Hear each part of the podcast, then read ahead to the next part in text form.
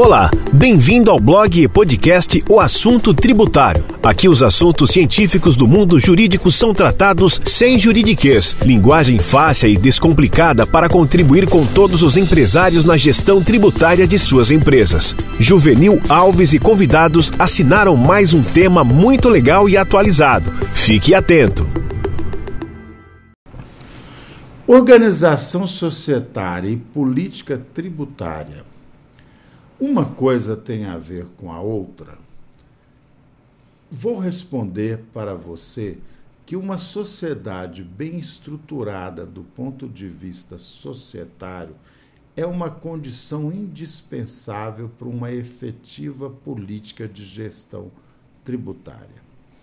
Poder-se-ia pensar, a princípio, que a deliberação societária ou a forma de escolha do regime societário não interfere na gestão de tributos, mas não é verdade. Quando você for pensar numa correta gestão tributária, pense antes na organização societária.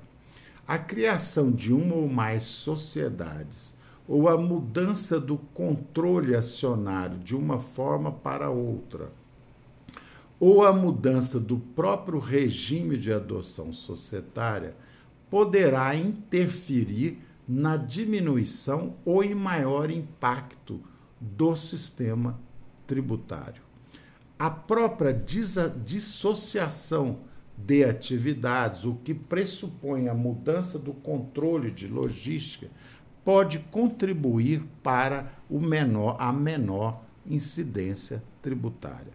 Portanto, ao abrir uma empresa ou ao pensar numa nova gestão tributária, não deixe de pensar como é organizada a sua sociedade, quem funciona como administrador e como é feita a representação tributária perante os órgãos federais.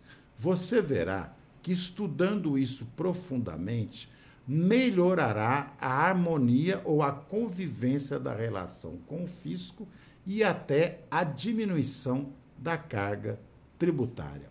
Portanto, gestão societária e gestão tributária andam ali bem juntinhas. Até um próximo episódio.